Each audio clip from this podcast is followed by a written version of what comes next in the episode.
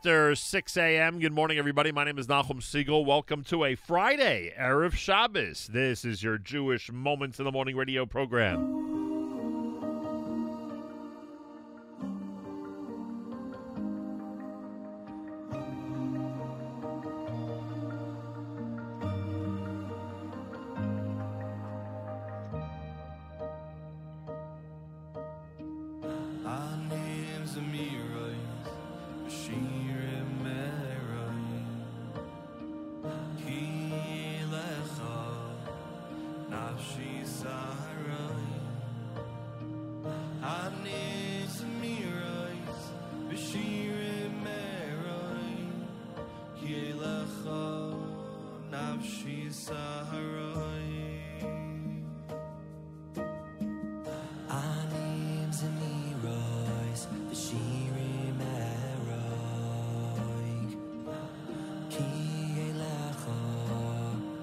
Nafshi Saroik Anim Zemirois Vishirim Eroi.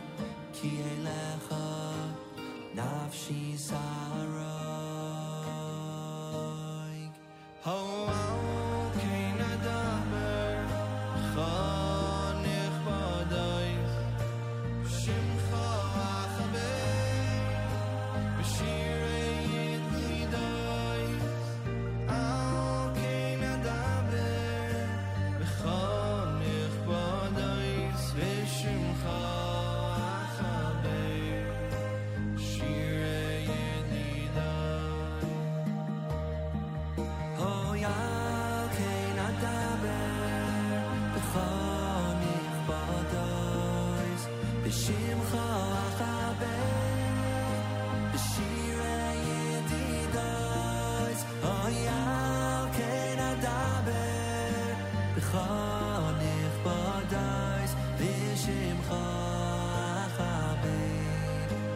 b'shirei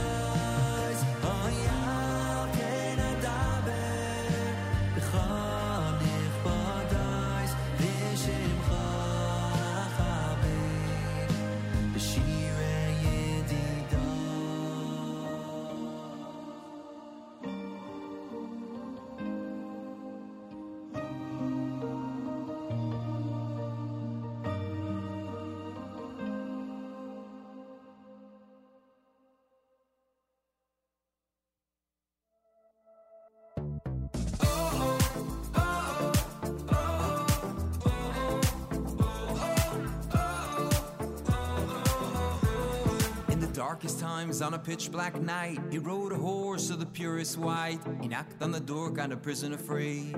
In his hand, a bag of money. What shall I do when the money runs dry? Here's a prayer that could pierce the sky. What shall I do when the gold runs dry? Here's a prayer that could pierce the sky. Helicopter made I name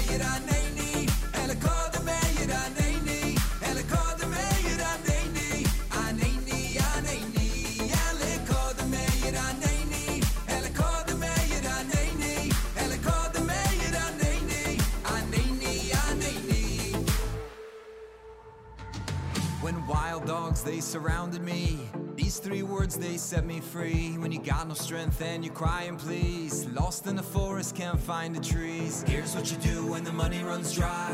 Here's a prayer that could pierce the sky. Here's what you do when the gold runs dry.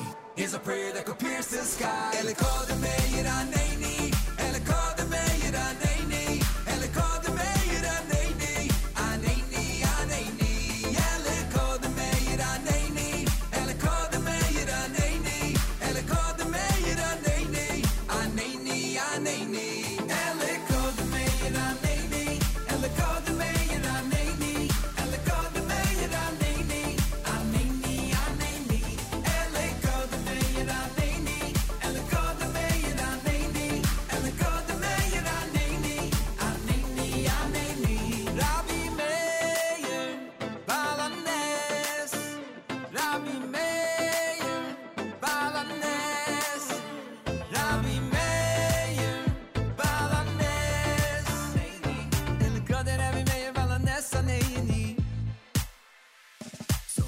what you do when the money runs dry. There's a prayer that compares.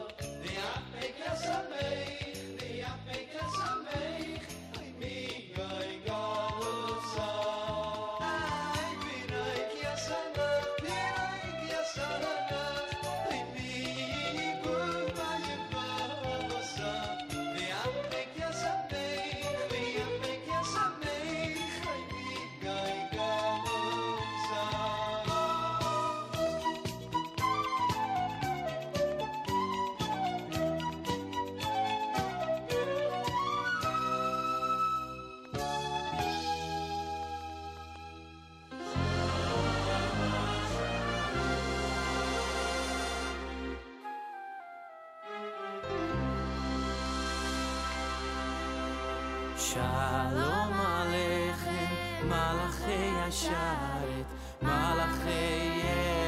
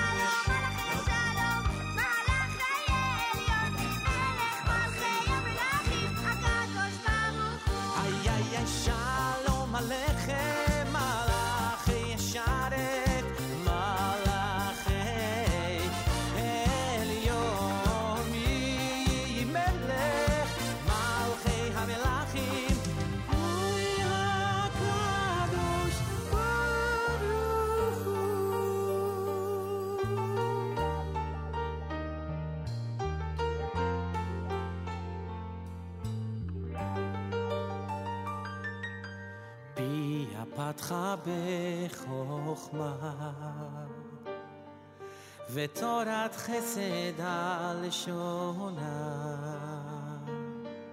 צופיה, צופיה, הליכות ביתה, ולחם עצלות לא תאכל. איי איי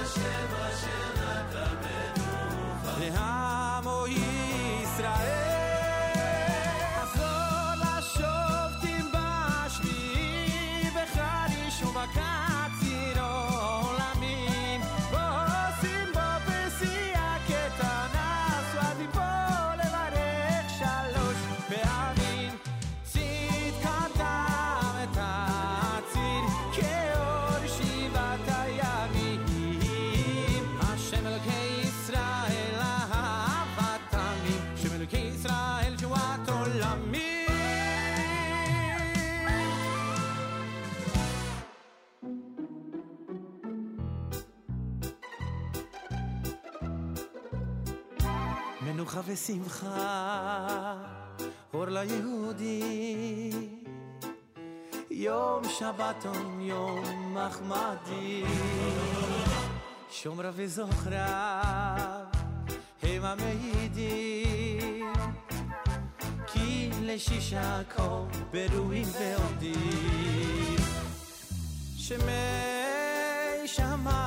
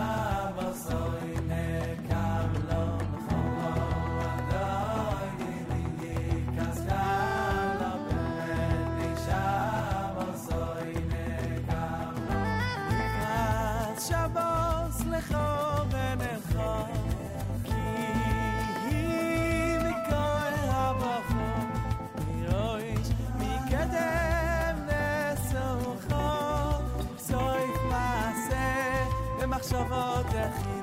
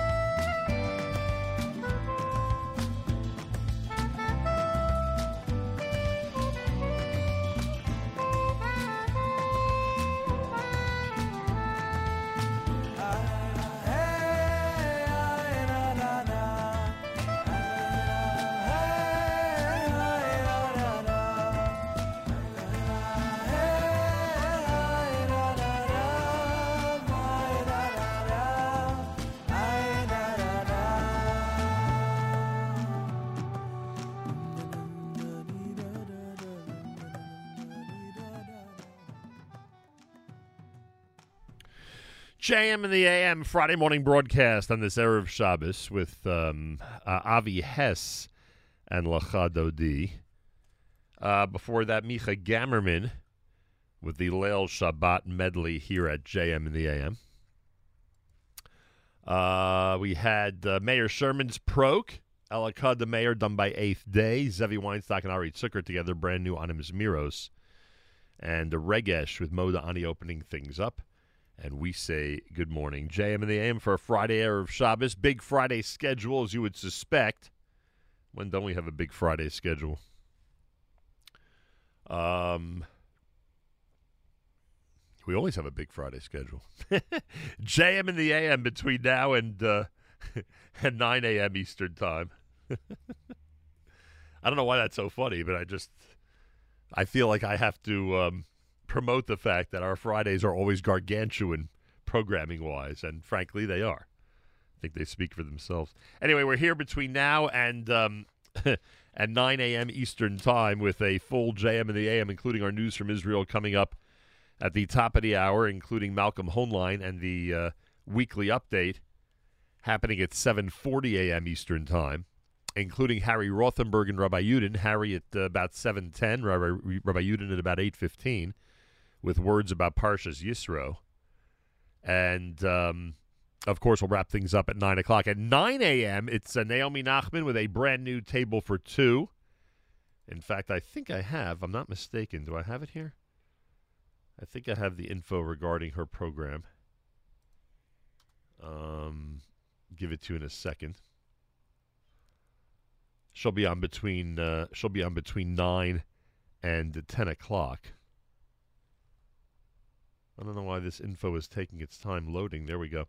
Today, Naomi Nachman at 9 o'clock will speak with Daniel Schwartz of Passover Listings LLC, certified health coach and TikTok sensation Melinda Strauss, Instagram influencer Alyssa Goldwater, and Avraham Russak, author of. I can't believe it. Just as I'm reading it, just as I'm reading it, the screen went blank. Okay, good. so he's an author, and we'll tell you exactly what he's the author of uh, once this whole thing reloads here at JM in the AM. Uh, didn't think it would be this difficult of a task just to find out who's on Naomi's show today. I guess I could check it on my phone, but uh, we'll figure it out. Oh, here we go. Um, wow, this is really moving. uh, This, I mean, I'm sure many of you can sympathize when you have a slow-moving computer, but this one is really moving slowly. Uh, he is author of The Choosing People. Avraham Russak is author of The Choosing People. All of those folks, the entire lineup of folks, will be uh, on Naomi's show between 9 and 10 this morning. At 10 o'clock, it is a Parshas Yisro Erev Shabbos show with Mark Zamek, brought to you by the wonderful people at Kedem. Uh, that happens between 9 and, excuse me, between 10 and the 1. Uh, and then, of course, uh, Kedem presents the Erev Shabbos music mix. Kedem presents the final hour, which will be at about uh, 3.45 this afternoon Eastern Time. Uh, Saturday night Segal tomorrow night with Avrami and Rabbi Eliezer Zwickler. On uh, Sunday, you got Matas with JM Sunday live between 7 and 9 a.m. I mean, you're talking about an amazing lineup, an incredible lineup, a whole bunch of great weekend programming. As we always like to say, no need to touch that dial. 15 degrees. It is cold here in New York. In fact, if you are in a uh, remote location, uh, one that would not be near the New York area, you might be uh, enjoying much warmer temperatures. Uh, yesterday, we heard from people in South Carolina. We heard from people on the app yesterday from um, Cancun. We heard from people yesterday. Where was the other one? Oh, Atlanta, of course, because listener Daniel checked in. So a lot of different people in a lot of different places during this yeshiva break. Uh, let us know where you are. Go to the uh, NSN, Nachum Segal Network app for Android and iPhone, and let us know exactly where you are. Uh, listener Tikva says, Boker Tov Shabbat Shalom. Thank you, listener Tikva. And Mensch says, Good Erev Shabbos. Can you play Baruch Kel Elyon, the long one? See if we can get to that. Um, I just have to find which long one he means, uh, or she means. Uh, but we will try to get to, well, Mensch, so I guess it's a he. Uh, uh, we'll try to get to that here at JM. Friday morning with 15 degrees, 50% humidity, winds in north at 14 miles per hour. Sun and clouds today with a high temperature of 24. Then tonight, partly cloudy and a low of 14. Wow.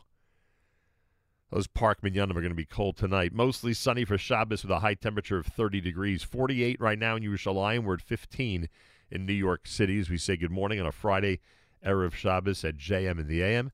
Thanks so much for tuning in. As we said, Malcolm Hoenlein, the weekly update coming up. Lots going on. We will get into a conversation regarding the uh, regarding what happened last Shabbos in Texas. I guarantee you that Malcolm will have some interesting things to say about that, and probably some practical advice for shuls and schools as well. Uh, so we'll do that and plenty more if you keep it here on a Friday morning, Erev Shabbos at JM in the AM. Uh, we'll do. Um, We'll do this one from uh, Avremo, Avram Fried, and more coming up at JM in the AM.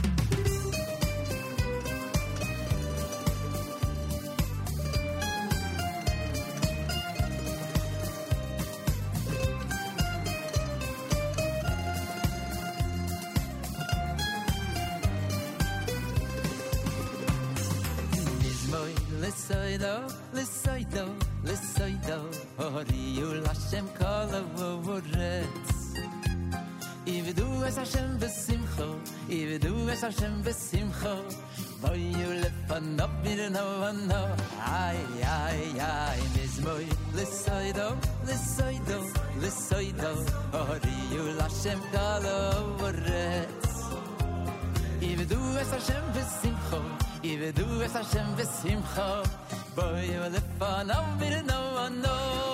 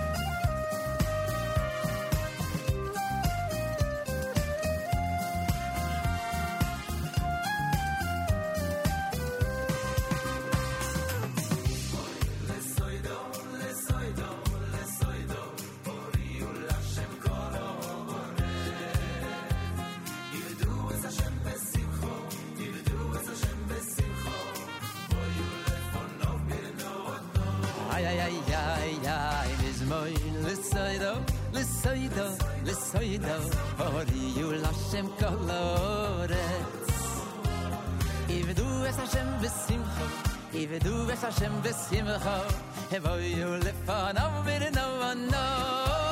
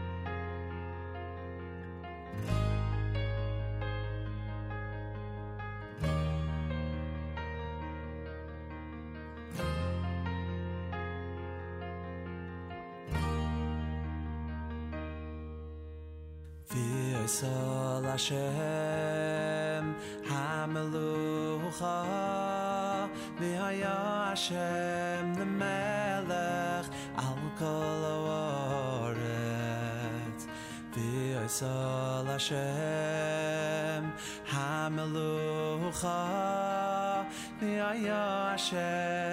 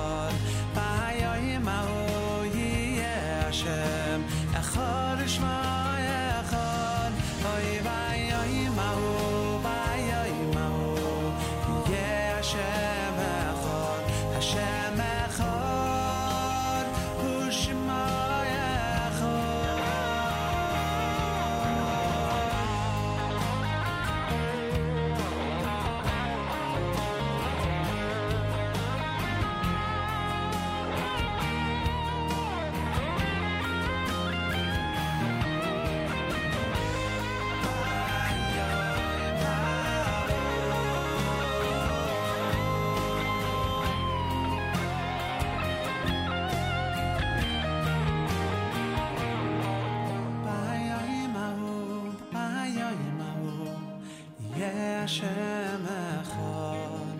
B'yayim hahu, Yeh Hashem echad u'shma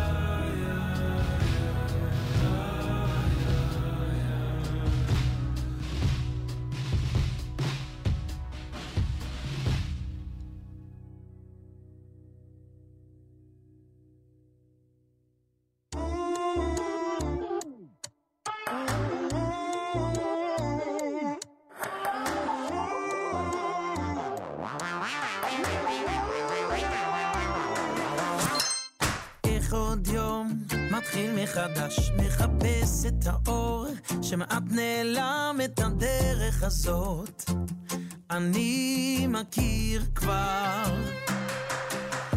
בחיים צריך להפנים, יש רצון לחשוב, רק ככה גדלים באמת זה פשוט, רק ככה שווים אליך. והכל יעבור, כי השם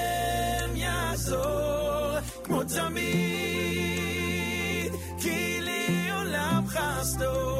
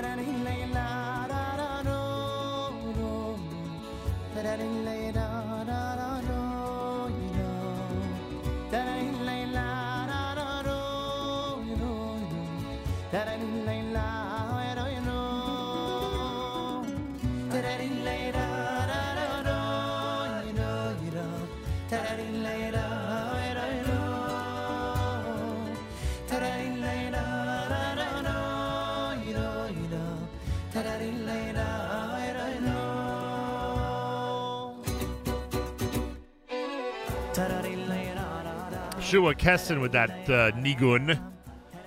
Adam, done by the Moshav Band, introduced for Tu B'Shvat. We played it uh, for the very first time this past Monday during our Tu B'Shvat special. Mordechai Shapiro's Tamid Yesh Siba, that's brand new. Zushla with Lacha Dodi, done with uh, Yishai Ribo, that's brand new. Bayom Ahu, that's really brand new, came out yesterday. Donnie Kunstler here at JM in the AM. And Avremo had Mizmar Soda to open up that set on this uh, Friday morning. It's America's one and only Jewish Moments in the Morning radio program, heard on listeners sponsored digital radio. Around the world, the web at NachumSegal.com, on the Nachum Segal Network, and of course on the beloved NSN app. Got lights on the background with our news from Israel coming up. I want to thank, well, I want to thank everybody responsible for our amazing programming Thursday, Friday, Saturday night, Sunday. Um, thank you to Mark Zamek. Thank you to Naomi Nachman. Thank you to um, Avrami Finkelstein, birthday boy Avrami, his birthday yesterday. Thank you to uh, Matis Weingast. Thank you to Rabbi Eliezer Zwickler. Uh, thank you to everybody who's, um, and of course, a big thank you to our friends at Kedem. They sponsor so much of our Thursday through weekend programming. Uh, but I also want to give a special thank you to um, to two people who are going to be sitting in early next week. I am on vacation uh, in the early part of next week, and Monday and Wednesday, Mayor Fertig. That's right, Mayor Fertig, who uh, made quite a return appearance as a JM in the AM substitute host just a, a couple of months ago. He is back, Mayor Fertig, this Monday and Wednesday. Avrami is going to be subbing on Tuesday morning, and I am planning on being back Thursday morning behind this microphone here at JM in the AM. So my thanks again to Mayor Fertig, to Avrami Finkelstein, and I hope to uh, speak with everybody behind this microphone on Thursday of next week here at JM in the AM. Meanwhile, continue to uh, comment on the app, continue to be tuned in, enjoy your vacation if you're away during yeshiva break, whatever it is that you might be doing, and no matter whether you're in hot or cold weather, wherever you might be. Make sure to schlep us along, as I like to say. Make sure to have have the NSN app with you, no matter where you are. And if it's in your phone, it'll be there no matter where you are.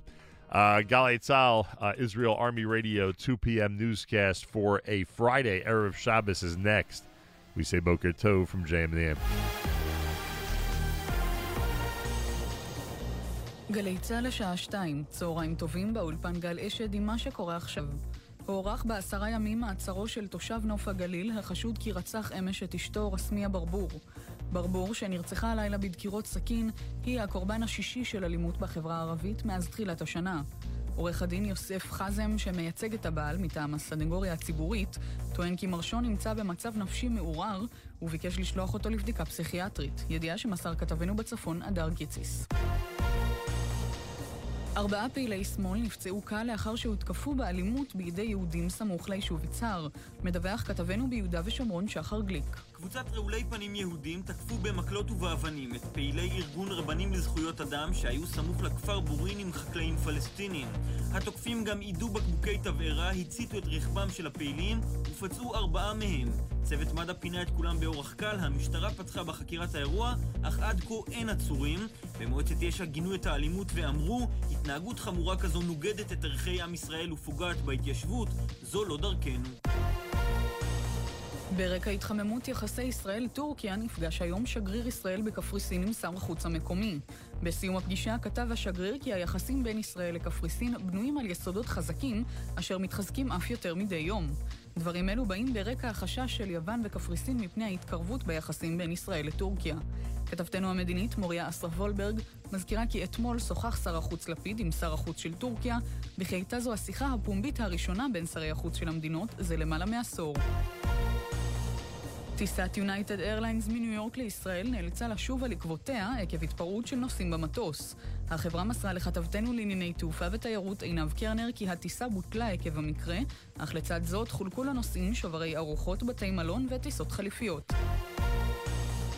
בעקבות התפשטות נגיף הקורונה ביישובים הדרוזים והגדרת רוב הכפרים הדרוזים כאדומים, המועצה הדתית הדרוזית וראשי הרשויות החליטו על ביטול טקס התפילה המסורתי של חג הנבי אל-חדר שמתקיים מדי שנה בחודש ינואר בכפר יאסיף.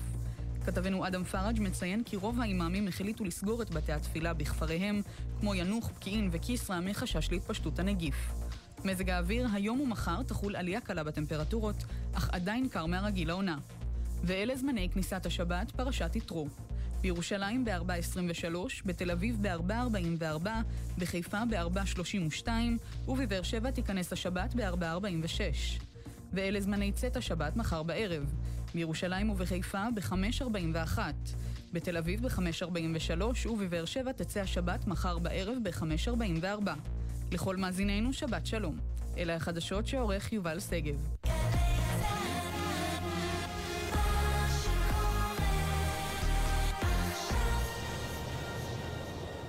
בחסות קבוצת אבי ולני גרופ.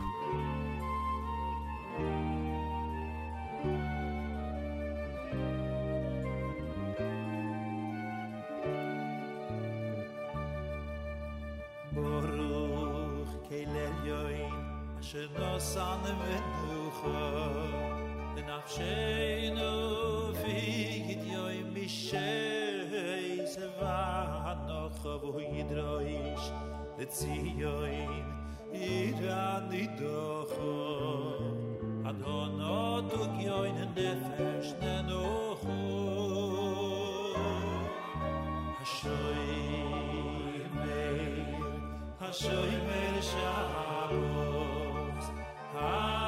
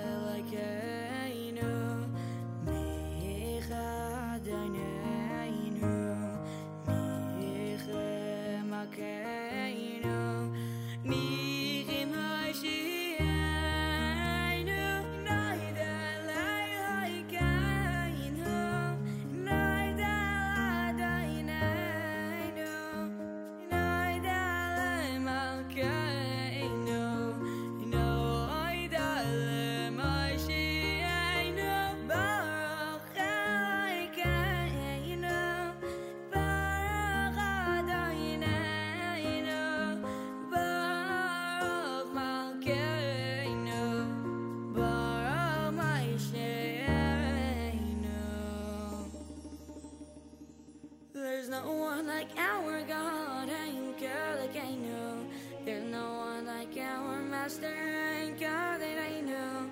There's no one like our King and God, I know. There's no one like our Savior.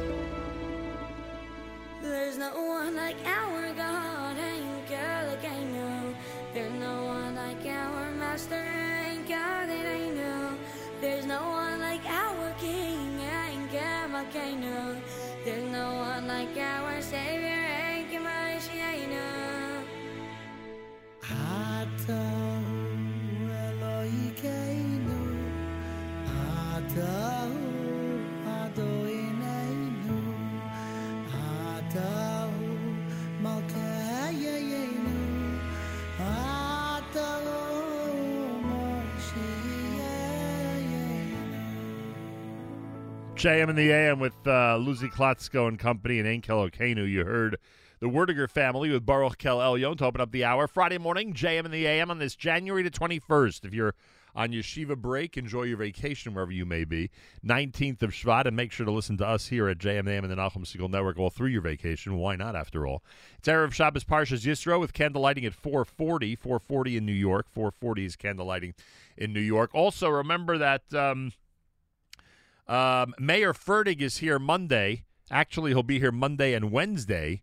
Uh, Avrami Finkelstein sitting in Tuesday morning. Uh, I get a couple of days off, and I thank them both very, very much.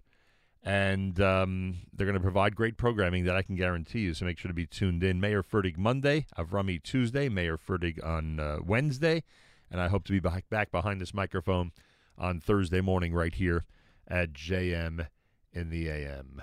Feel free to comment on the app. Go to the NSN, Nachum Segal Network app for Android and iPhone, and comment away. Harry Rothenberg has some wonderful thoughts about Parshas Yisro. Here he is at JM in the AM. A close friend of mine is in Israel, so he sent me a picture of a street sign that he thought I would like. Here it is Harry Street.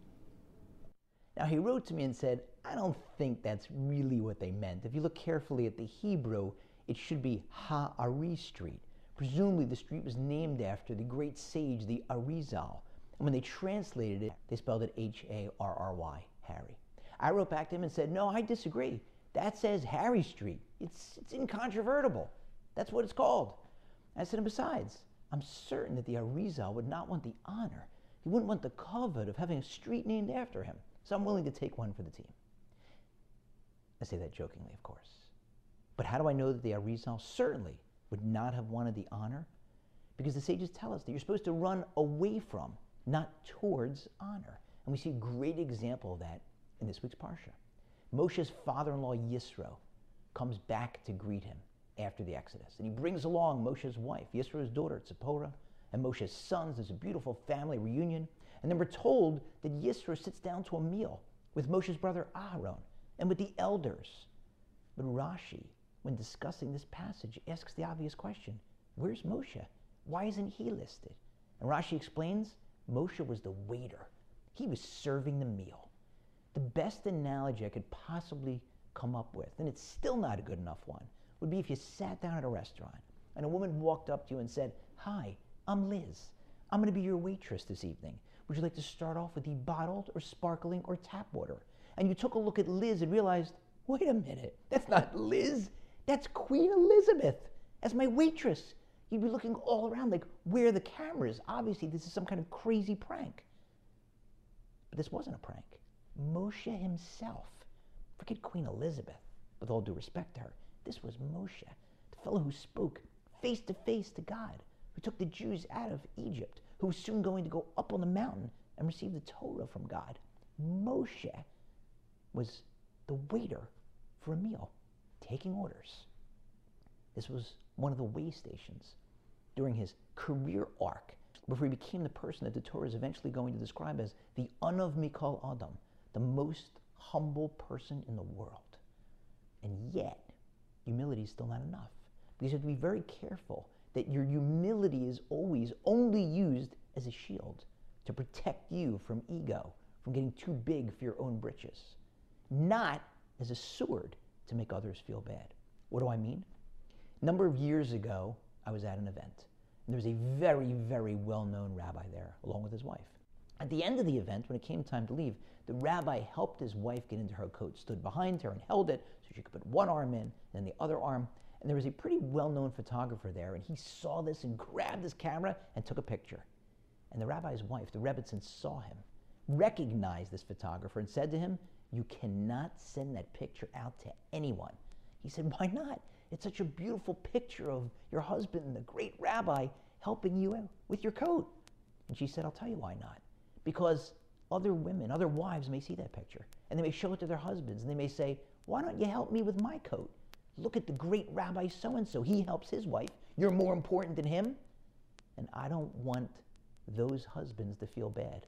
I don't want to create any marital strife. So it's not enough to be humble. We also have to be exquisitely sensitive to the feelings of others.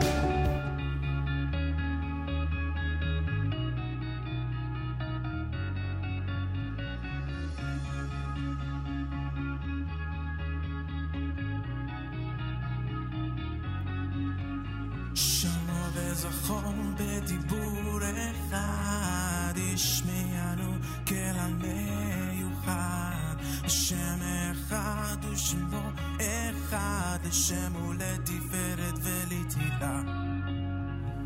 לקראת שבת לכו ונלכה, כי מקור הברכה. מראש מקדם נסוכה, סוף מעשה במחשבה תחילה. לך דודי, לקראת כלה, בני שבת, ונשאר בת נקר בלעד.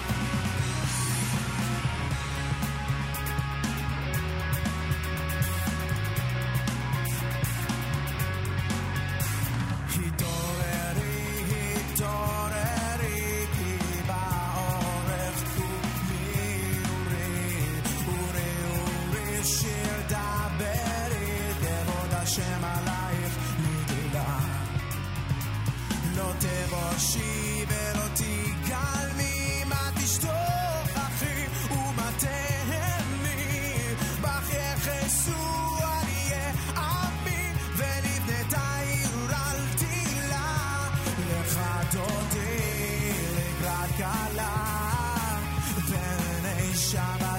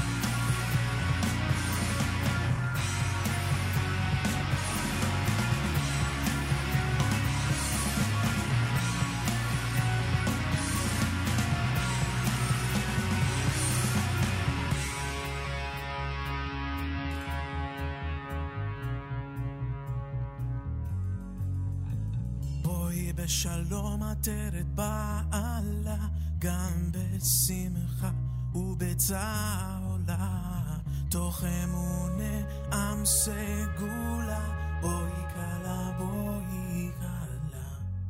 לך דודי, לגלגלה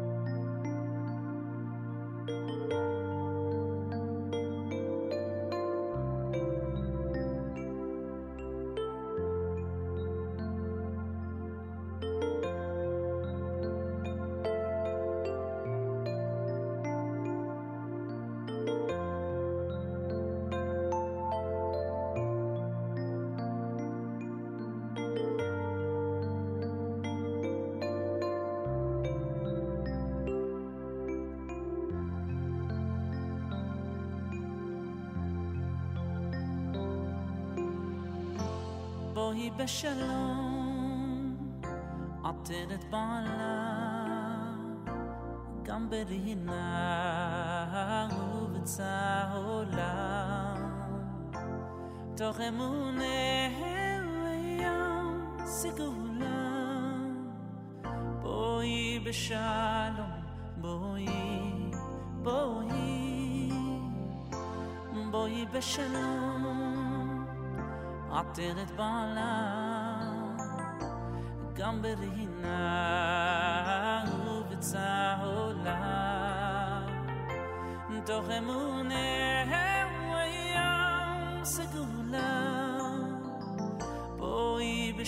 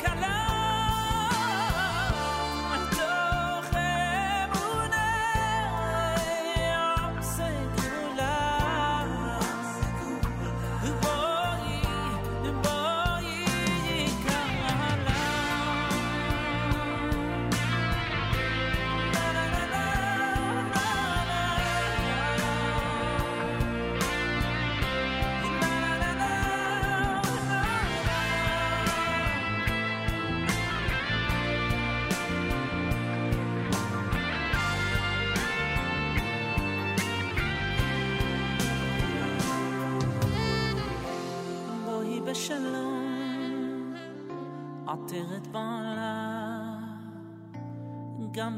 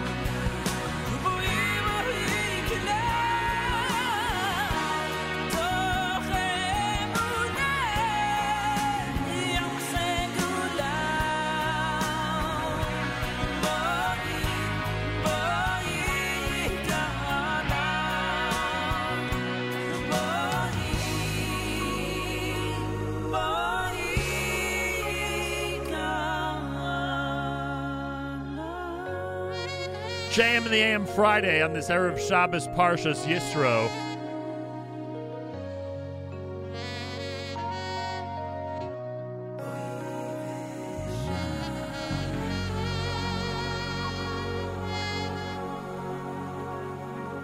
Yaakov Shwekey with Bowie. You heard Lacha Dodi done by uh, Eden here at JM in the AM. Friday morning, Erev Shabbos Parshas Yisro, candlelighting in New York, 440. Feel free to comment on the app. Go to the NSN, Nachum Segal Network app for Android and iPhone and comment away. We've heard from Atlanta. Happy birthday, Carpooler Atara. Good morning and good Shabbos from AJA Carpool number 204. Thank you, listener Daniel. Um, and a happy birthday again to Carpooler Atara from all of us here at JM in the AM. This portion of NSN programming brought to you by our friends at A&H. Abeles and Heymann makes traditional kosher delicacies, pastrami, corned beef, salami, and more. Old world classics, beef fry, kishka, and more. And modern, better for you kosher products, including no nitrate added, reduced fat, and reduced sodium hot dogs, plus many other unique items. Visit the website at kosherdogs.net. Enjoy a 10% discount with promo code radio and try A&H today. Also want to remind everybody our friends at shopeichlers.com, shopeichlers.com, no promo code needed. Uh, between now and through Wednesday, the 26th of January, if you purchase $75 or more, a free Shabbos brush is yours. Go to shopeichlers.com. Enjoy the shopping experience. Remember, they have same day delivery to a whole host of neighborhoods in New York and New Jersey, and their customer service is amazing. ShopEichlers.com, $75 or more between now and Wednesday, and of course, the free Shabbos brush is yours. Check it out. Go to ShopEichlers.com and enjoy. So there you have it. Friday morning, JM in the AM. Malcolm Hoenlein is going to join us. He's executive vice chairman of the Conference of Presidents of Major American Jewish Organizations. We'll do the weekly update coming up. Rabbi Yudin, of course, is expected to join us from Israel, which is always exciting,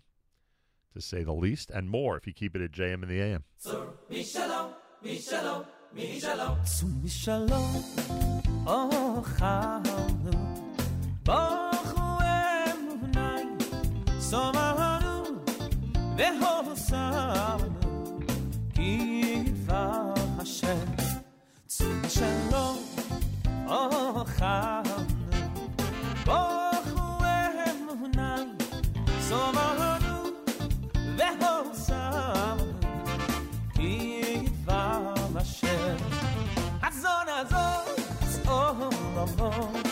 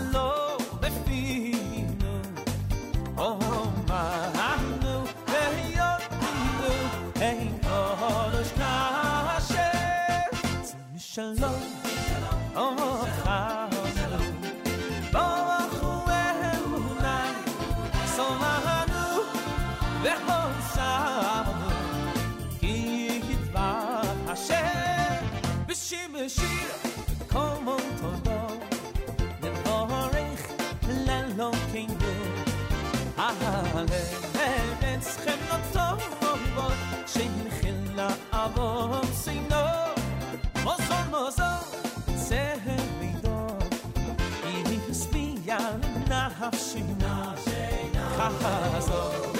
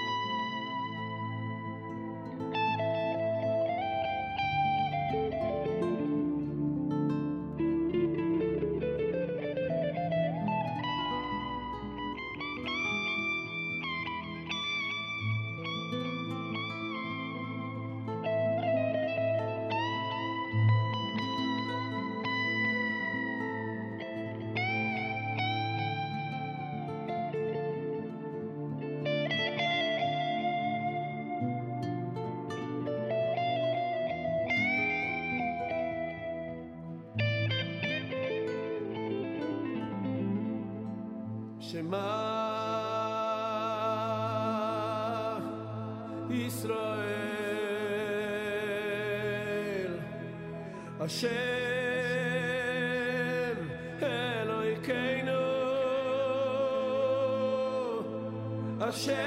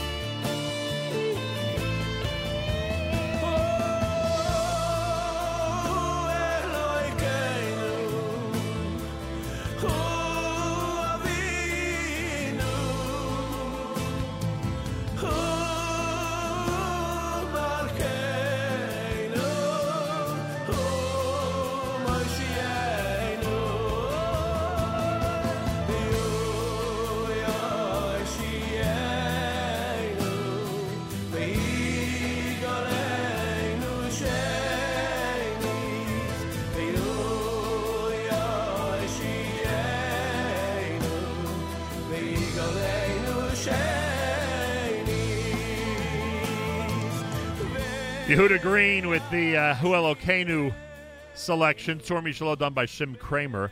Friday morning, Erev Shabbos, JM in the AM with candlelighting in New York at 440. Don't forget our friends at JewishWorldReview.com are an amazing resource to check out uh, thousands of articles about Israel and the Jewish world. If you want to print them out before Shabbos, uh, that's our recommendation. Make sure to print them out, and uh, you could spend a good amount of time uh, learning about what's happening in this crazy world of ours. Go to JewishWorldReview.com and enjoy.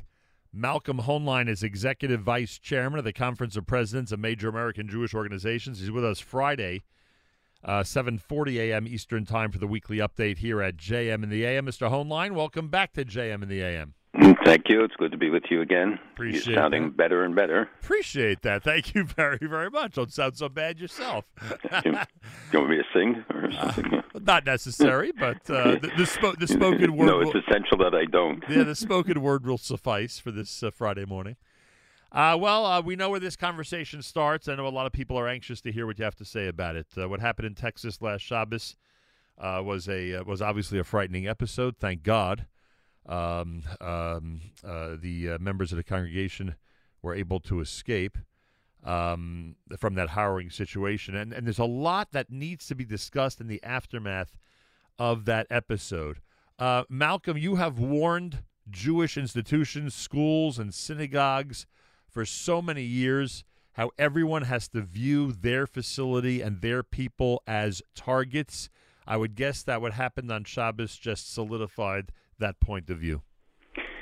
Well, from several points of view, actually, um, I think that it's it, it's lessons that we have to derive. Uh, one is the about the case itself, about uh, the person that that this guy was trying to free, and how they lionize terrorists. Somebody responsible for deaths and for, for being involved in potential terrorist plots uh, even enjoying the support supposedly uh, of groups associated with members of Congress, and the um, questions of how a guy with his background didn't raise any flags coming into the country. Did they not know? Did they uh, not check? Uh, and the uh, too often the language that was used that was uh, of the um, of of the uh, criminal um, describing him as a British man, not being willing to identify uh, because it's part of the motivation, it's part of the story, not an irrelevant fact in, in this case. And I think the the um, on the positive side, this uh, rabbi and some of his congregants, one who was there, went through the training program, which I've urged people to take from SCAN or from any other group that is that is offering it uh, in the Jewish community to train them to know how to respond because in the moment you you, you have to have an instinctive response. So it has to be trained and he cited the training from scan as having been very uh, instrumental in that critical moment in directing his uh, his activities.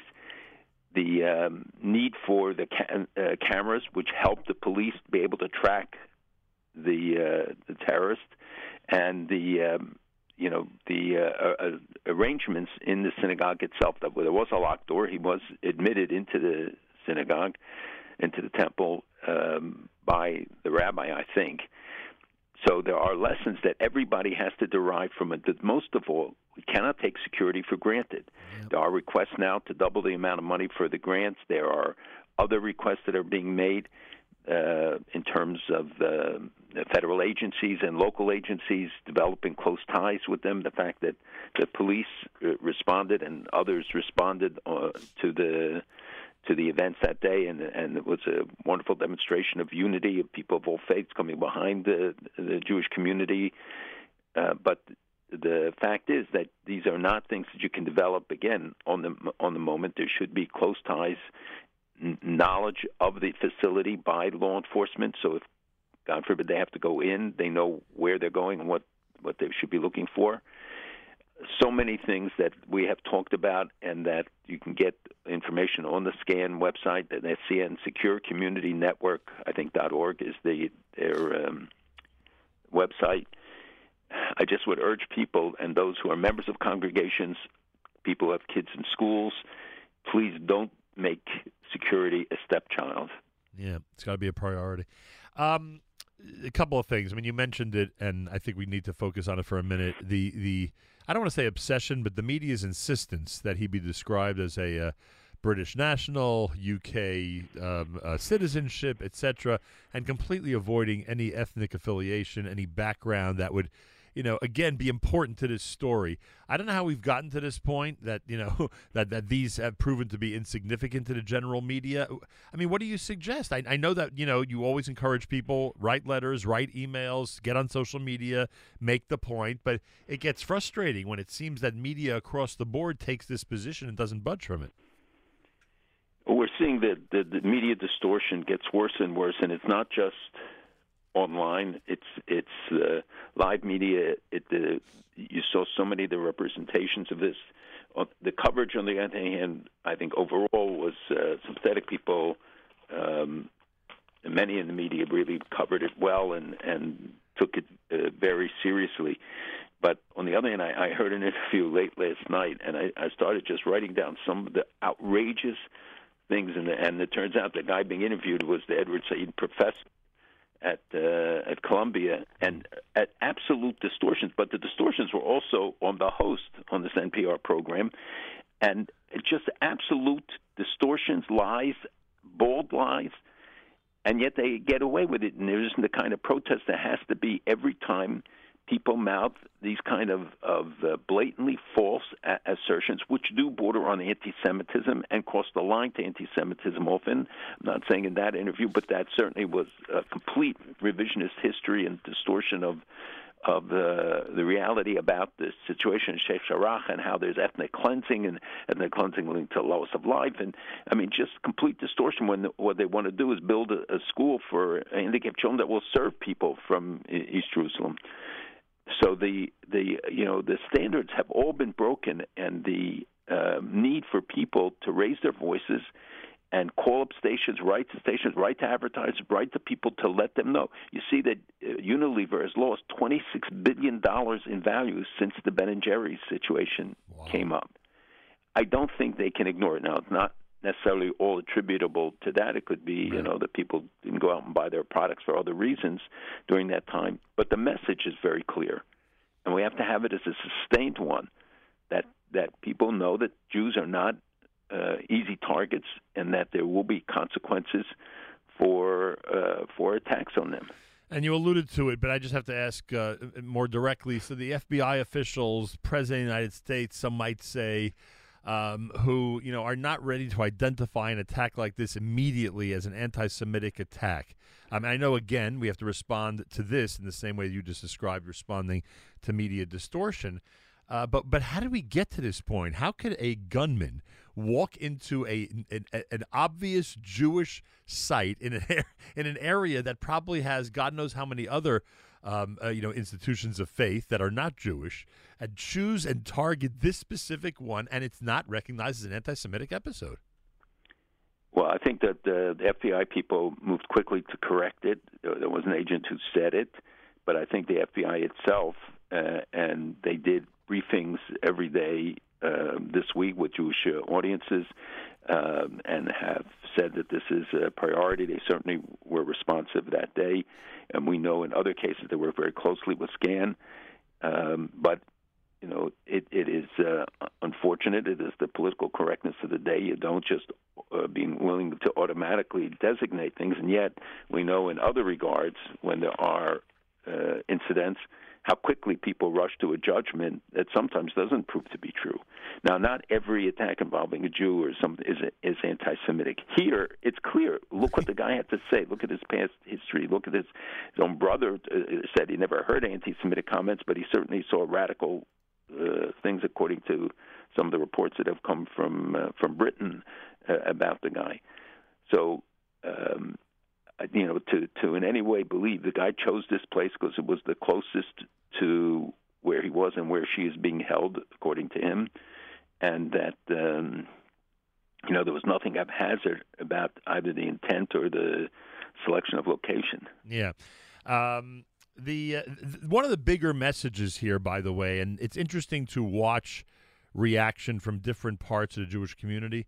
And um, uh, again, we're getting further and further away from the World War II era, so sometimes people forget what I'm about to say.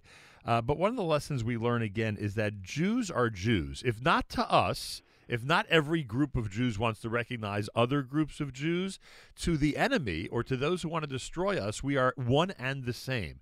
And I think that's a really important lesson to come out of this. I was a bit disturbed with the way people portrayed things in terms of, you know, this this uh, uh, house of worship uh, being different or not being, you know, uh, included in mainstream Judaism or however they put it.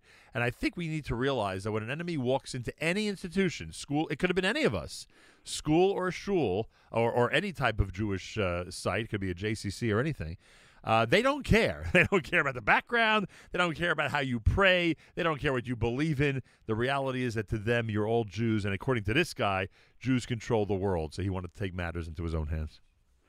Yes, and the the particular rabbi supposedly is is uh, somebody who's affiliated with J Street, whose own personal views. Uh, if if uh, this uh, gunman had made some distinction, he didn't. As you said, they see one thing, and that is that it was a Jewish institution, and these were Jews. And the reaction, I think, has overall been very supportive of the people, regardless of the the affiliation. And and I think it's been true when we saw Hasidim attacked, that the community as a whole responded to it. Uh, maybe not early enough, but but I think increasingly that is the case. That they understand this is it's becoming open season, and we can't tolerate it because once one part of the Jewish people is under assault, all of us are under assault. Right. And uh, you know, we, we, at that time is not the time to check tzitzis or anything else to know that they mean all of us, and that whether whatever you think of somebody else, it's n- nothing to do with it. Our enemies see us as one, and that we have to respond accordingly to recognize they see oh, just one blanket picture. It's like often animals can't distinguish. You know, their eyesight doesn't allow them to distinguish targets, but they see if you move, then they can know, to see you, which is why people go on safaris. Um, but the the here too, the enemy sees us as just one blur. They're Jews, and they see Israel as part of the same picture. And those who try to disassociate from Israel, that doesn't mean whether they can't be critical of some decision or policy. Right. They, it's one picture. Yep. Uh, what? By the way, th- this whole uh, you know mantra, this whole um, uh, uh, uh, uh, description or or or um, dialogue, I guess I should say monologue in his case, of Jews controlling the world. I mean, we always talk about incitement. We always talk about indoctrination. We always talk about this comes from somewhere, and it usually starts young.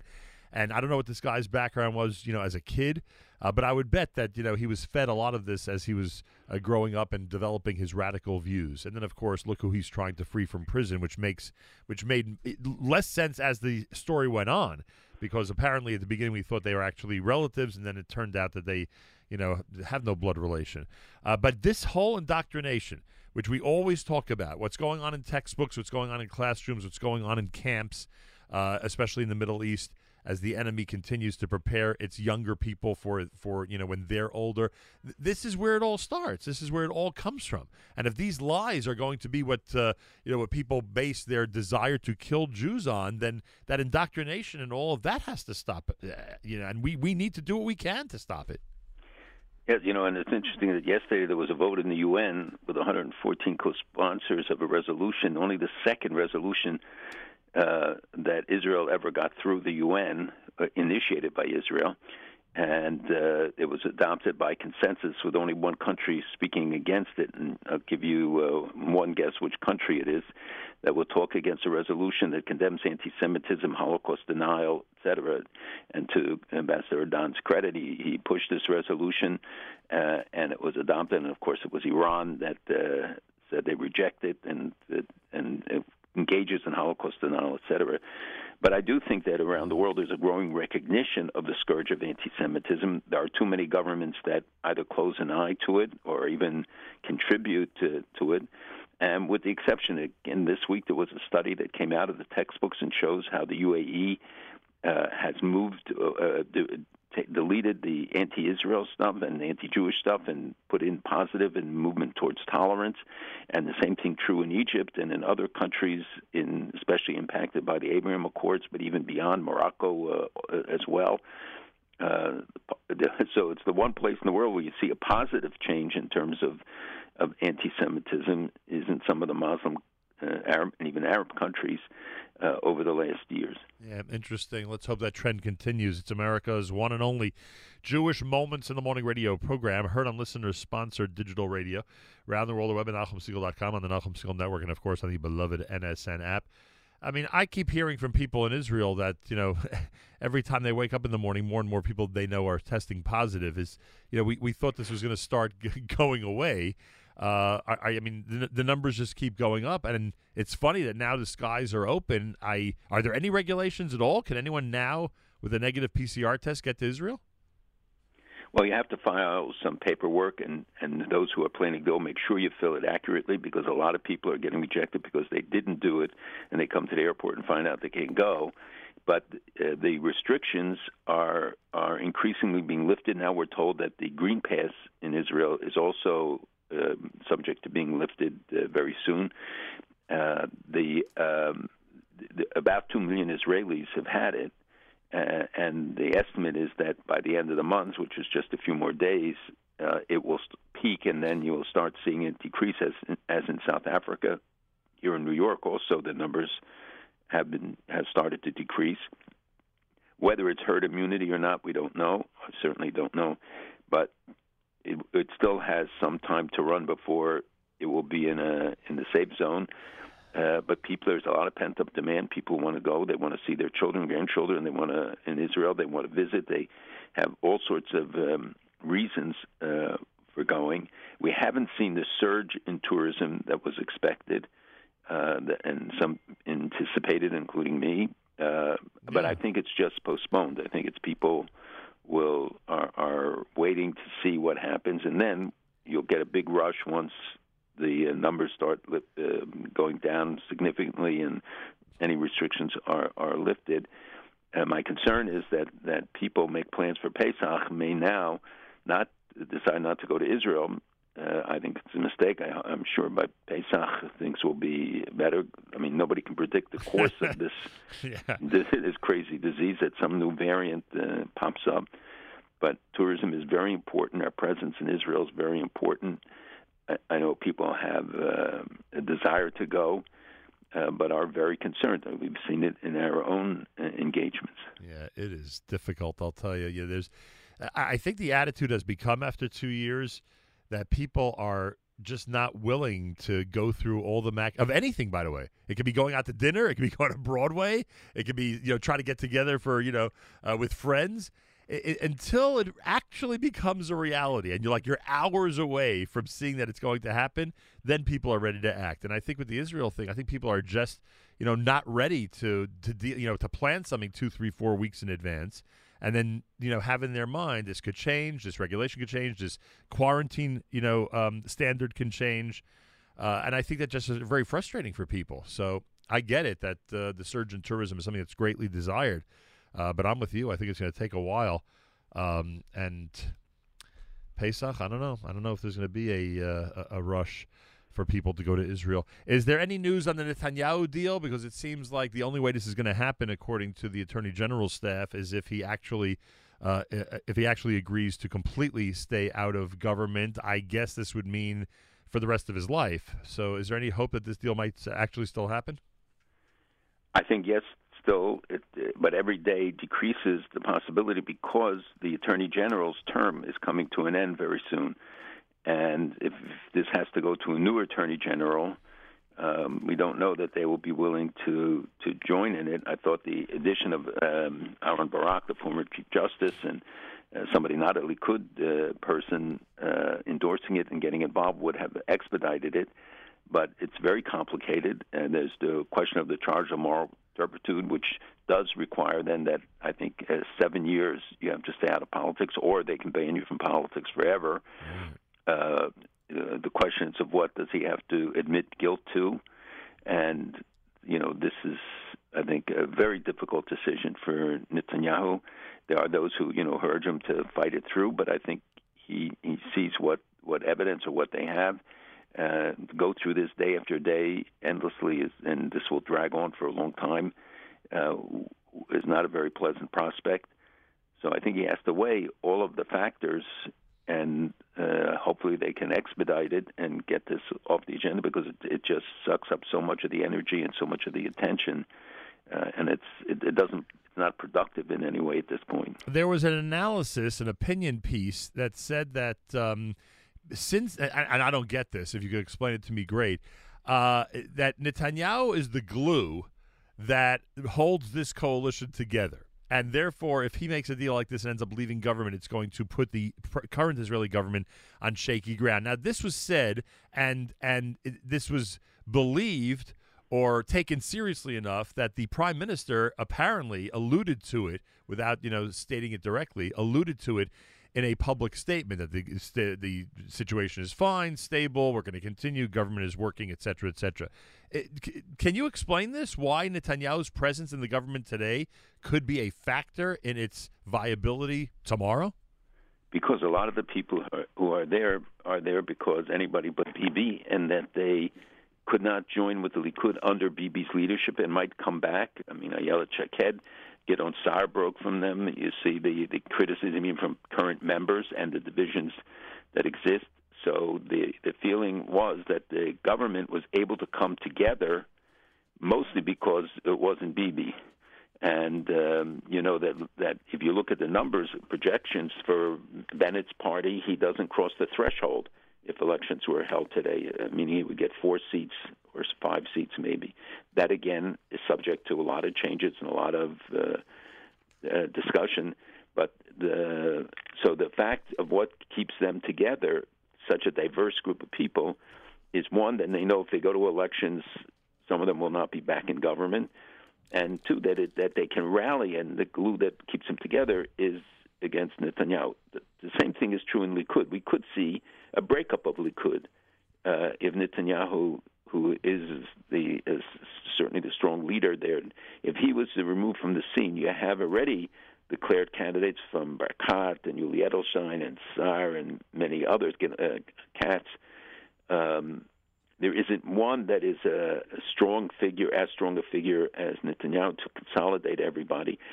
Uh, the polls show that Smotrich, right right wing party, would be the big beneficiary right now. But again, that doesn't mean that will be true if they go to polls and you know to actually vote. That's uh, Israelis always uh, deceive in that regard. You know, they tell the truth to the pollsters and lie at the polls. So they have uh, a long hi- history. So people shouldn't jump to every to conclusion sh- right now. But it is true that Netanyahu's presence is the overwhelming, and Likud is still the largest party by the, in in the the polls that are done. But uh, if he was removed from the scene, you see a major shift, and it depends then who would emerge. But it's likely that there will be a bloodbath within Likud, uh, and then uh, if somebody can emerge, you might have splintering into various parties. It, must be. It must weigh on him this decision so much more so if he in fact is aware, and I have to assume he is aware uh, that he has this prominent a role, this prominent a quiet role, the current Israeli government. It was something That's a, it's not a quiet one, and he, he is very much aware of the of his unique position. But you know, he's over seventy. I think he, you know, he's looking to the future and what his family will go through, what will happen if they go has to go to trial and everything comes out. And frankly, I, I think he cares about the country. And you know, when you look at what's going on with Iran, just the decision on East Med, the the, the so many things in this one week, the attacks in Yemen, um, Haftar from Libya landing in in, in Israel, uh, Indonesia delegation coming to Israel to talk about COVID, not yet ready for uh, elections, but uh, the discussions between uh, Bennett and Putin, uh, so many things, and yet the dominant issue, headlines issues, often relate to the to the trial. Wow. Whole thing is unbelievable. By the way, you just alluded to the uh, to what happened in Yemen. I mean, so, actually, to put it differently, what happened in the UAE because of the Yemen Houthis. So, Can you? I, I know that it can be frustrating that someone like me does not know the tutorial on this, but there there is a war in Yemen going on. So, so these which groups and why are against the UAE? Okay, so the uh, there is a group called the Houthis who have challenged uh, the government, uh, and the UAE and Saudi Arabia back the government forces. They UAE withdrew from Yemen in 2019 and has a small counterterrorism uh, unit there uh, involved in anti-Houthi operations. Um, until now, the Houthis have been targeting Saudi Arabia uh, often we believe it's actually Iran that's doing it, and especially that attack, if you remember, uh, on the airports, uh, the coordinated attack by uh, missiles that flew around the Gulf and hit them. Now we're seeing the increased use of drones, even ballistic missiles in the hands of the Houthis, uh, and perhaps uh, and other um, missiles that they have been using. Um, so they've opened another front now uh, on the UAE, which has been supporting the forces, and there were they've had some successes on the field, meaning that they the government-backed forces have um, the non-Houthi government-backed forces have actually made territorial gains, and the um, UAE uh, withdrew their support to some degree, but it's uh, it, it, it tells us what the real intent, and none of this could take place without Iran's direct involvement and backing of the of the Houthis. It's a way for them to tie down the Saudis. They, even though they're meeting, they met this week. Um, this a delegation from Iran went to Saudi Arabia, and the UAE met also with the Iranians, in part probably to dampen down the threat uh, from the Houthis. But they they now have missiles that can go 930 miles, which means that they can hit uh, targets in UAE, but it also means they can hit targets in Israel. Right. And the you know they set a fire a fuel depot and an international airport. Uh, many other missiles were taken down by the defense uh, systems that um, that are there. Then Israel offered its assistance to the to the Houthis because they're fighting a, a common enemy. Um, but we know that Iran sent 136 drones last year. I, I've talked about the growing threat of the drones uh, and the use of them by Iran and more and more sophisticated uh, uh, drones.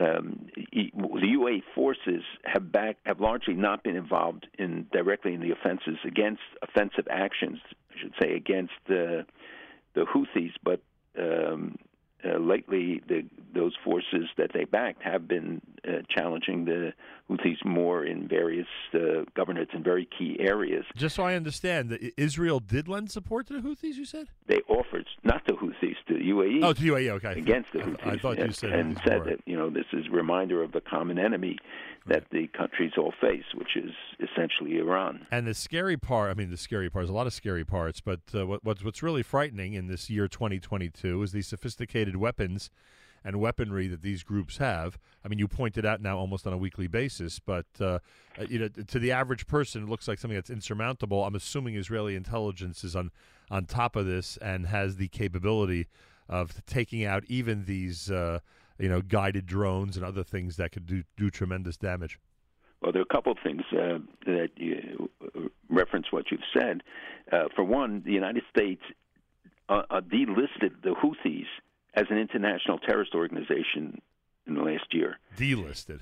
Delisted. So now everybody's demanding that they be relisted. Oh, I think it, I think subject I think that came up in the Biden press conference. I think I don't remember. There was there, Well, there, that, that they've been pressing them to Right. relist and questioning why they were delisted. There Yeah. is no rationale for, for delisting them. They are a terrorist organization.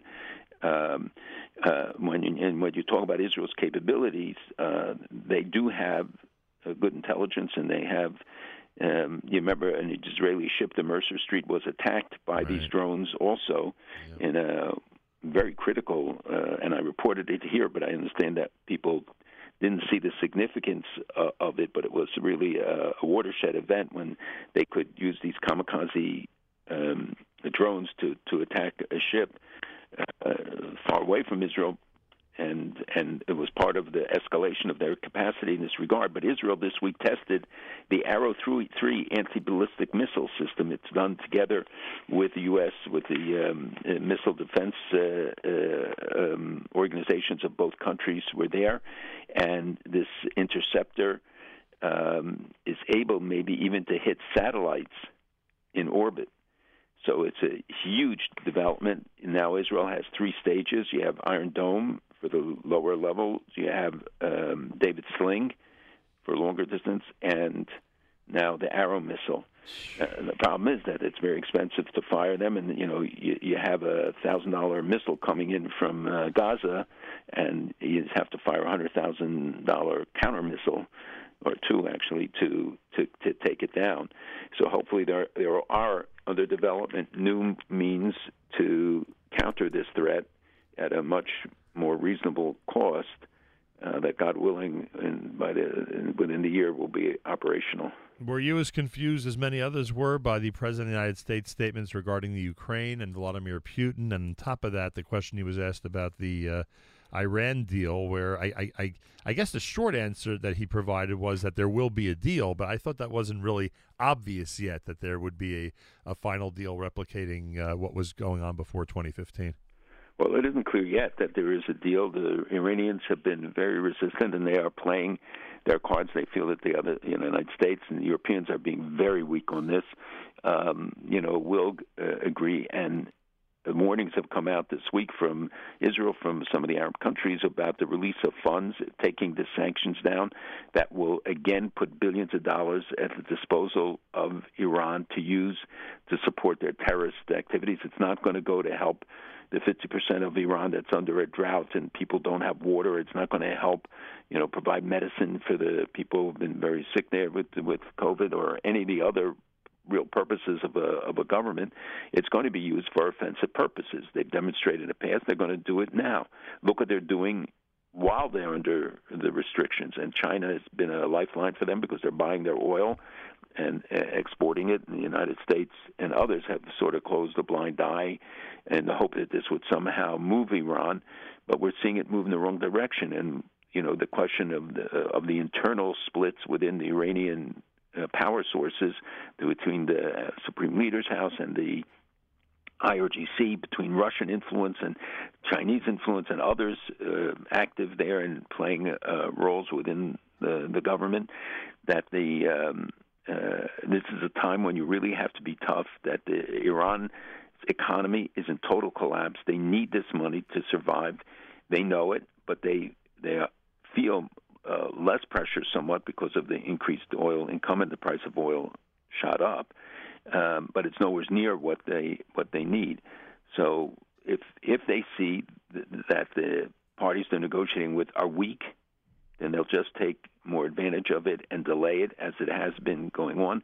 And then they the the, the important uh, message also is that even if they would agree, let's say, to to to export the uranium enriched above 20% or above three, even 3.6%, which is what the deal is.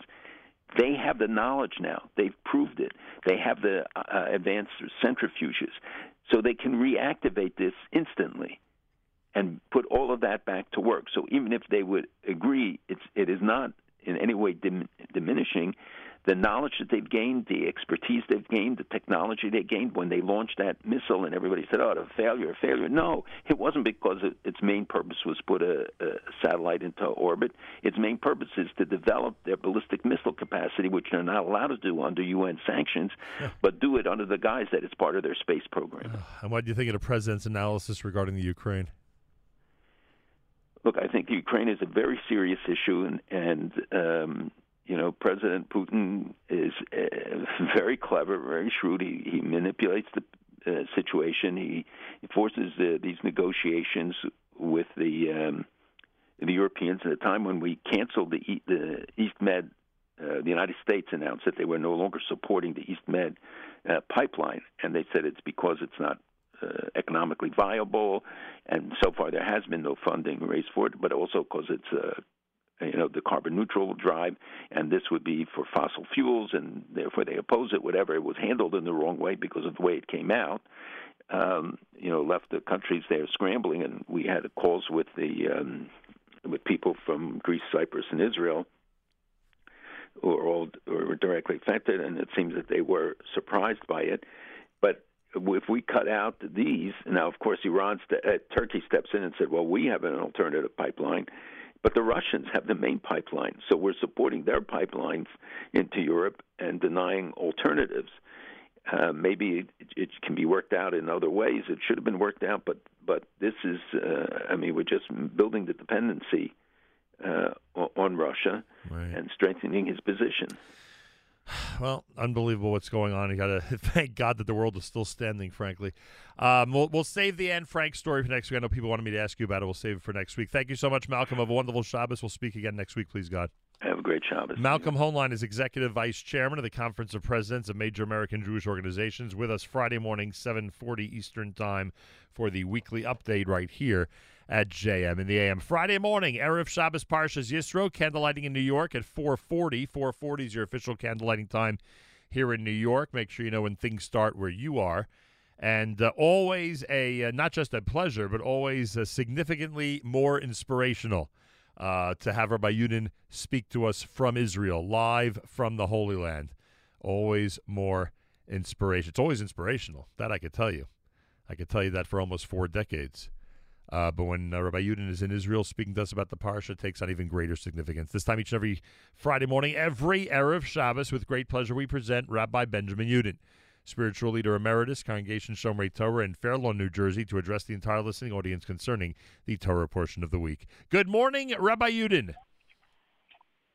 Good morning, Nachum. Good Erev Shabbos, everybody, and uh, good afternoon for those who are fortunate enough to be with me in Eretz Yisrael. Today's program is coming from Beit Shemesh and uh, Kishmo Kenhu. Nice and sunny, very nice day in Eretz Yisrael, and um, I'm a bit nostalgic because I've been privileged to be here. Thank God, this is the fifth Shabbos.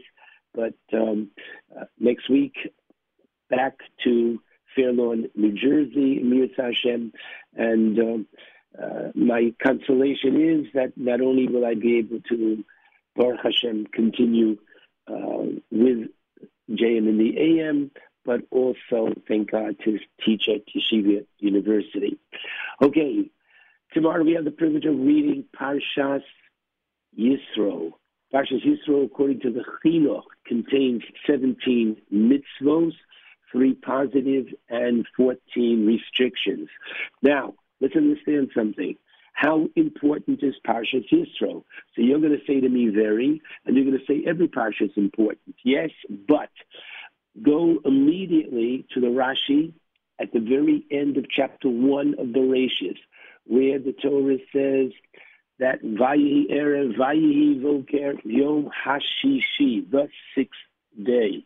Doesn't say the fifth or any other day, the the sixth day, because Rashi says HaKadosh Baruch Hu made a condition, a Tanai, with the world that he had just created and said, look here, if Klal Yisrael accepts the Torah, then there'll be purpose and meaning to the world, and it will continue. But if not, there's no purpose for this world. So, how important is Parshas Yisro? It is literally the implementation of HaKadosh Baruch Hu's desire that we have a world. Remember, his takel be'oraisa, HaKadosh Baruch Hu literally looked into the Torah, Ubara Alma, and then he created the world. And so, what I'd like to do is review quickly the Aseres Hadibros, but I'd like to do it with a little bit of a different way. We know that there is a minhag, almost universal, to stand for the Aseres Hadibros. Interestingly, in Eretz Yisrael, for Eschanan, I learned this morning that they do not. But we stand for both Parshas Yisro and Eschanan.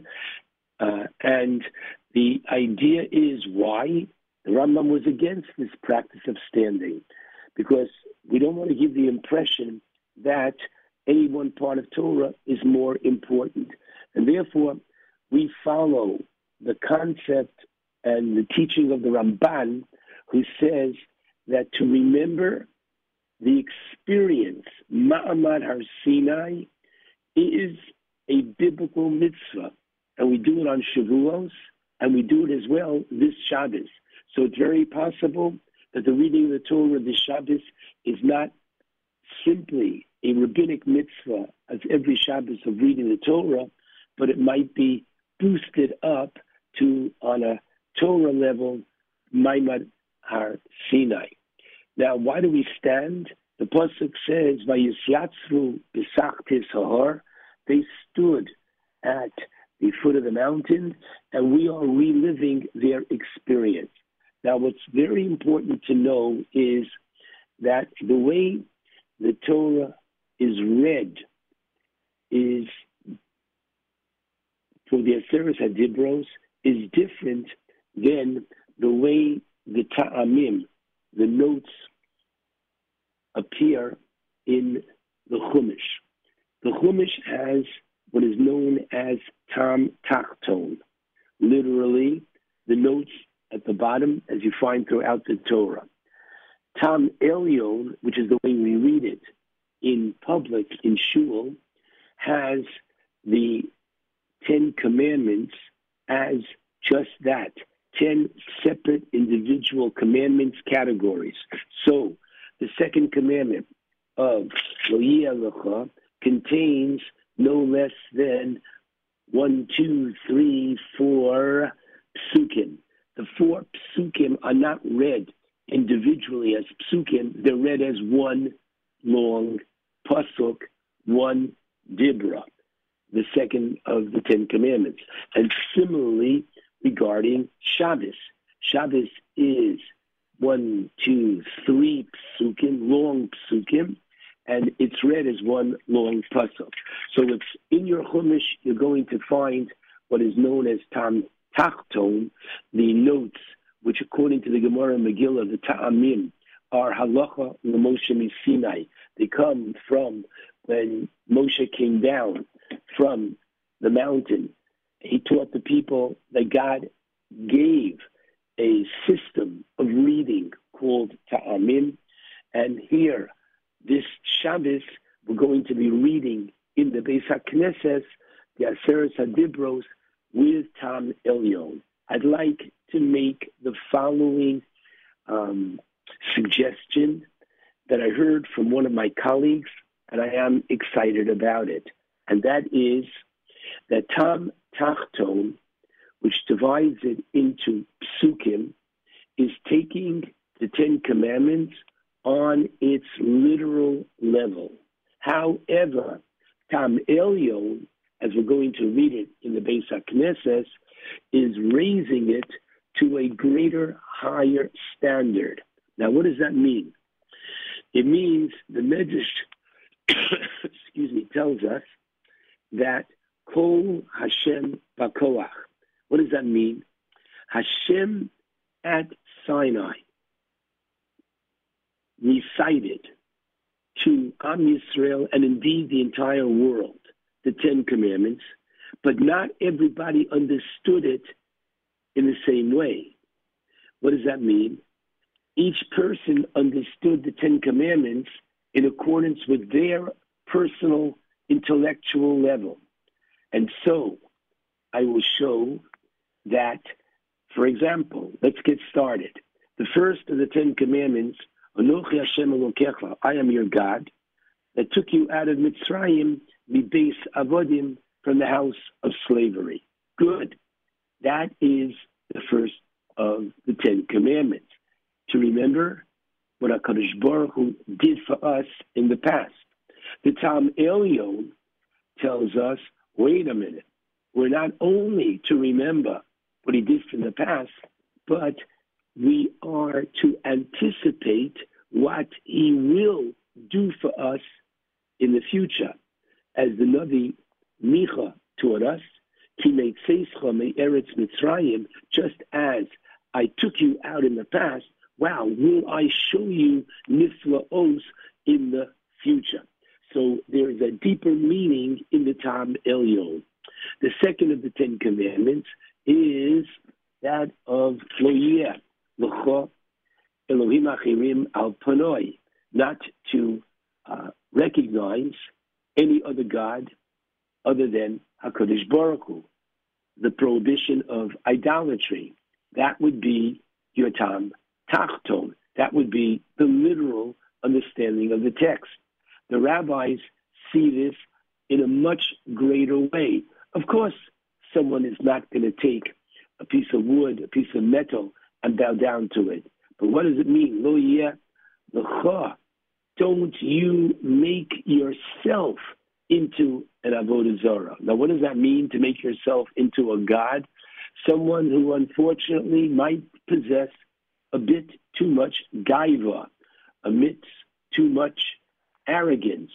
That is an additional understanding of the second of the Ten Commandments. The Talmud teaches us in the Gemara Shabbos 105, Kolakoes, whoever gets angry, once again, Kilu Oved Avodah Zarah. Now, what does that mean? When a person is angry, they don't have the clear composure of mind, which a person is to have all the time, giving them the awareness of Hashem's presence. If your person, unfortunately, is in a state of anger, that deflects him from the ideal reality, a much deeper understanding of Lo Yeh L'cha. The third of the Ten Commandments is Lo Sisa, don't take God's name in vain. Good. So what does that mean? A brach levatola. I don't have a cup of coffee in front of me, and I don't have anything in front of me, and I make a bracha shakol varo. Good. That's the literal translation. But let's move it on to a higher level. The whole idea of recognizing the institution of Kedusha, that there is Kedusha Hashem, that God's name literally is encased and emanates holiness, and therefore a great part of the holiness of a Beis HaKnesses is, yes, it contains the Aron, no question, but the Tfilos, the Kedusha, literally that's recited in the Beis HaKnesses, is what contributes to it. So again, there's so much more than the literal understanding in this Tam Elyon. Number four, and that is the Horus Yom HaShabbos HaKadsho. Okay, the mitzvah of taking a cup of wine and reciting Kiddush. However, there's so much more to Shabbos than the recitation of Kiddush. We are to remember Shabbos as we do every single day. And that is, today we said in our davening, Ayom Yom Shishi B'Shabbos, each and every day. The concept that Shabbos is what energizes the rest of the week. And so the bracha for each of the days throughout the week comes from Shabbos. The fifth of the Ten Commandments is to honor one's parent. The literal translation is, the Gemara tells us in Kedushin 31 that the fulfillment of that is by re- reciprocating, doing for the parent what the parent did for you as a child. That's the literal translation of kibbud, and that could be based very clearly on hakarat hatov. I recognize, realize what my parents did for me. However, on a deeper level, why do I honor my parents? Because, as the Gemara says in Kedushin, that there are shutfim ba'adam, three partners in man, and by honoring one's parent, one comes to honor Avinu Shebashamayim, a father in heaven. And so it's a it's a step, stepping stone towards a much higher degree of spirituality. The sixth commandment is no sirtzach, literally, don't take a weapon and God forbid, kill somebody. However, it's not simply not to kill in a literal sense. It rather means we're not to embarrass somebody. Mutav, it's better, the Talmud teaches. Shiapil atzmo lekivshana ish, that a person would re- almost literally tamar, rather than embarrass Yehuda and identify him by name, she's ready to be to die. The concept of not embarrassing somebody else is exceedingly important. Again, a higher level of Losirza. Now, Losirov, which is literally do not commit adultery, we go on a much deeper level that there is sanctity in marriage. The whole concept of Taharas HaMishpacha, the whole concept of Kedusha, of bringing the Shekhinah into the home, the concept of Kedushas HaPeh, the sanctity of one's mouth, the prohibition of Nivel Peh, the institution of Shmiras Einayim, of person being careful what he, she watches. All this is included in this Tam Elyon on a higher level for the Ten Commandments. Number eight, will signal, which the literal translation from the context, just as six and seven are punishable by capital punishment, number eight is will signal, and there's a prohibition of kidnapping, but the higher level of Tam Elyon would be, wait a minute, Kedevas Das, that you can't give the wrong impression. I invite you to come to my house for Shabbos because I know that you don't know that I know, but I know that you're going away. You say to yourself, what a nice guy he is. But in reality, the only reason why I invited you is because I knew you weren't coming. Or the concept of Shoel Shalomidas. I am watching your object, period. You didn't give me permission to use it. I didn't ask for permission to use it. I use your object. I put it back in its place. The time that I used it without permission, I was a ganov. So the whole idea of Geneivah is not simply whether it's kidnapping or in a very literal sense taking that which belongs and taking it from their domain to yours, but even on the Tam Elyon is much more sophisticated. Number nine, Osana Reacha, a sheker, not to give false testimony, once again a prohibition with one's speech. This will go and will put it up the Tam Elyon of the prohibition of Lashon Hara, the prohibition of Rechilos, whereby in Lashon Hara you are damaging somebody, their reputation, and in Rechilos you are literally um, exposing secrets and those issues that a person would normally not want, uh, but normally kept quiet, you are exposing. And finally, the last one, Losach mode, which is literally not to covet, probably very difficult. But if we understand, number one, that it all comes from God, then whatever the next one has, I can't be jealous of. That's what he needs. And whatever I have, that's what I need. And I cannot be jealous of the next one. So I hope that what we have done, learned, and studied together is that there is a much deeper appreciation to these Ten Commandments. And I pray that each and every year we strive to not only understand the literal meaning of the Aseret Dibros, but please God to incorporate and appreciate each of the Dibros on a higher level. Shabbat Shalom to all.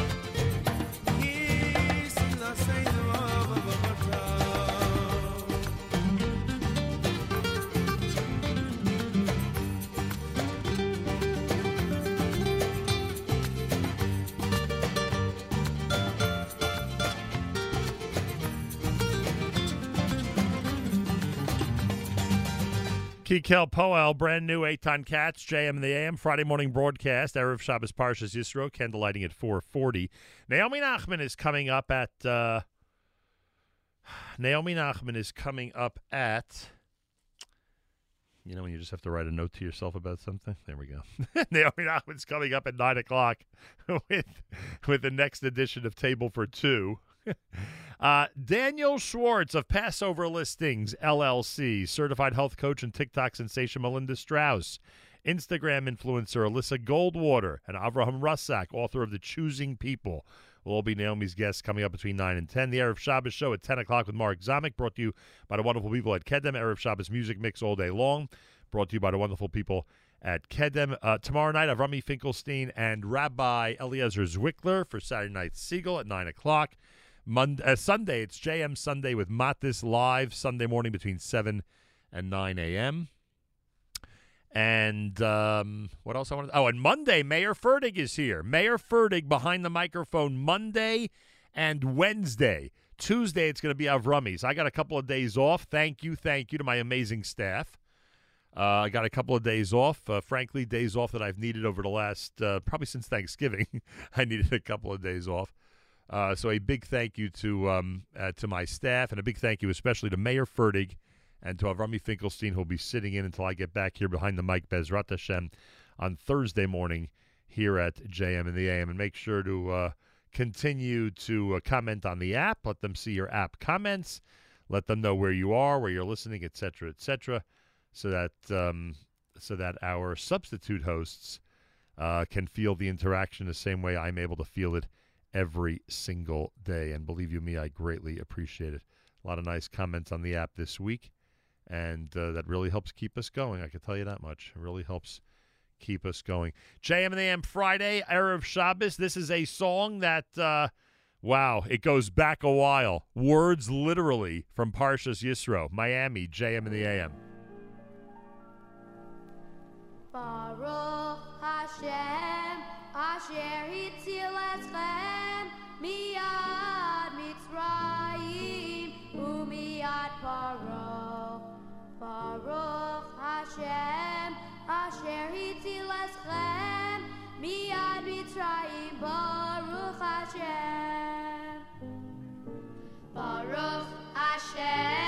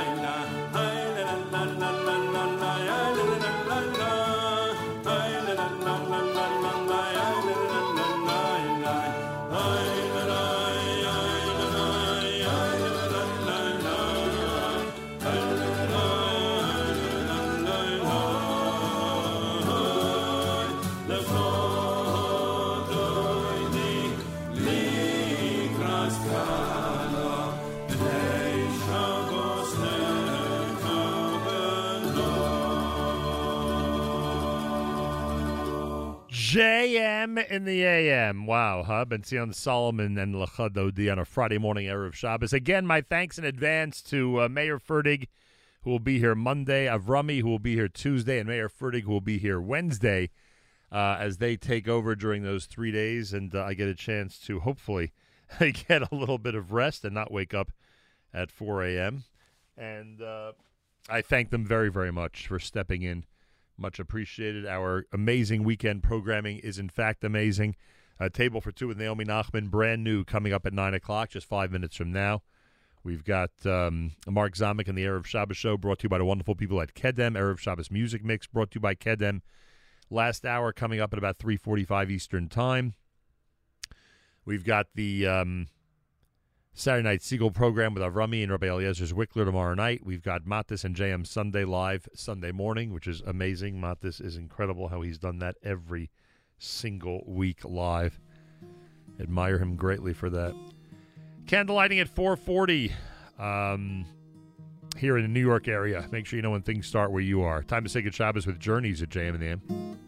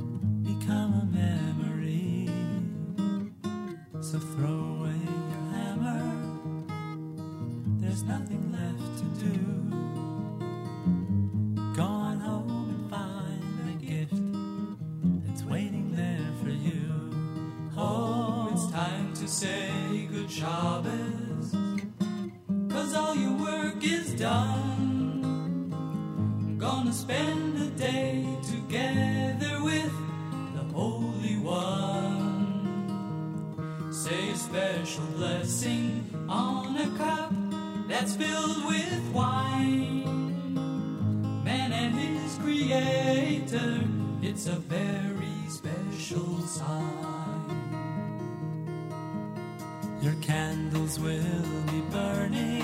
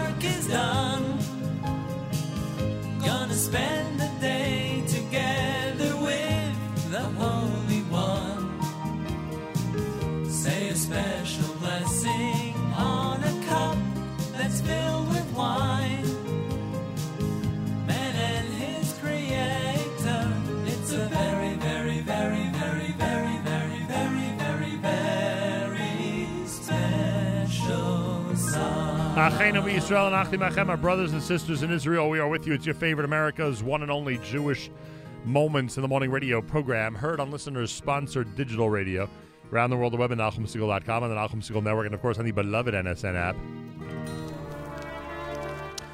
Well, my thanks to all of you for tuning in, of course, and my thanks to uh, both uh, Meir Fertig and uh, Avrami Finkelstein for sitting in in the early part of next week. Much appreciated. I hope to be back on Thursday morning here at JM in the AM. A wonderful Shabbos, great weekend, everybody. Until next time, Nachum Segal reminding you. Oh, I forgot to uh, do the Mazel Tovs. Mazel Tov on the Ufruf of Yisrael Meir Kaplan, and Mazel Tov on the Ufruf of Shragi Obermeister from all of us here at JM in the AM. Until next time, Nachum Segal reminding you, remember the past, live the present, and trust the future.